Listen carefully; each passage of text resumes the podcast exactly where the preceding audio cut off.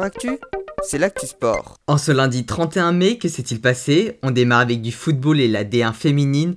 Dans la rencontre cruciale entre l'OL et le Paris Saint-Germain en match de retard de la 16e journée de championnat, les deux équipes n'ont pas réussi à se départager et se sont laissées sur un match nul 0-0. Les Parisiennes sont donc toujours en tête avec un point d'avance sur les Lyonnaises. Prochaine et dernière journée vendredi et samedi prochain, décisif pour le sacre national. Toujours en football, cette fois-ci avec les barrages pour la Ligue 1, les Toulousains se sont imposés 1-0 sur la pelouse de Nantes en match retour, mais les Canaries resteront en Ligue 1 la saison prochaine grâce à leur victoire 2 buts à 1 sur la pelouse de Toulouse en match aller. En basket, l'équipe de France masculine 3-3 n'ira pas à Tokyo cet été.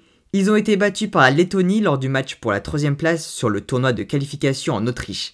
Pour rappel, l'équipe de France féminine avait quant à elle décroché sa place hier.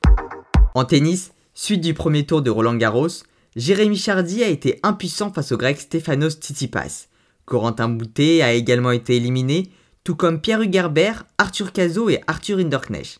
L'Allemand Alexander Zverev a quant à lui lutté mais s'est finalement imposé en 5-7 après avoir été mené 2-7 à 0.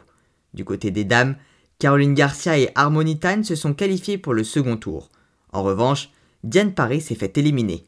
Enfin, la japonaise Naomi Osaka a remporté son premier tour, mais a écopé d'une amende de 15 000 dollars et s'est retirée du tournoi car elle était impliquée dans une polémique. En effet, elle a décidé de boycotter les conférences de presse de Roland Garros car le protocole de celle-ci était trop lourde pour sa santé mentale.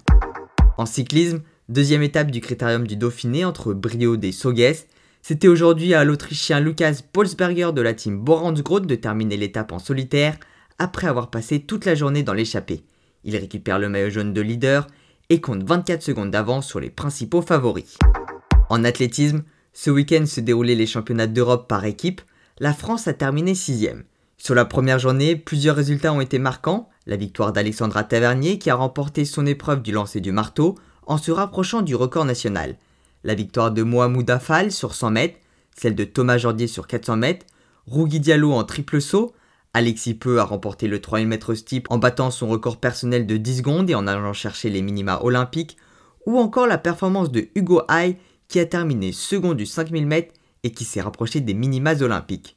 En revanche, déception sur la deuxième journée, pas une seule victoire individuelle française et les cadres de la délégation sont passés à côté de leur compétition, à l'image de Valentin Lavilloni qui a terminé 7ème du concours à la perche en échouant à 5 mètres 20, inquiétant à moins de deux mois des Jeux olympiques.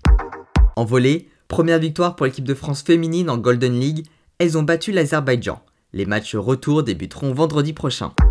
Enfin en basket, finale de l'Euroleague dont j'ai parlé toute la saison avec l'équipe villeurbanaise de Lasvel.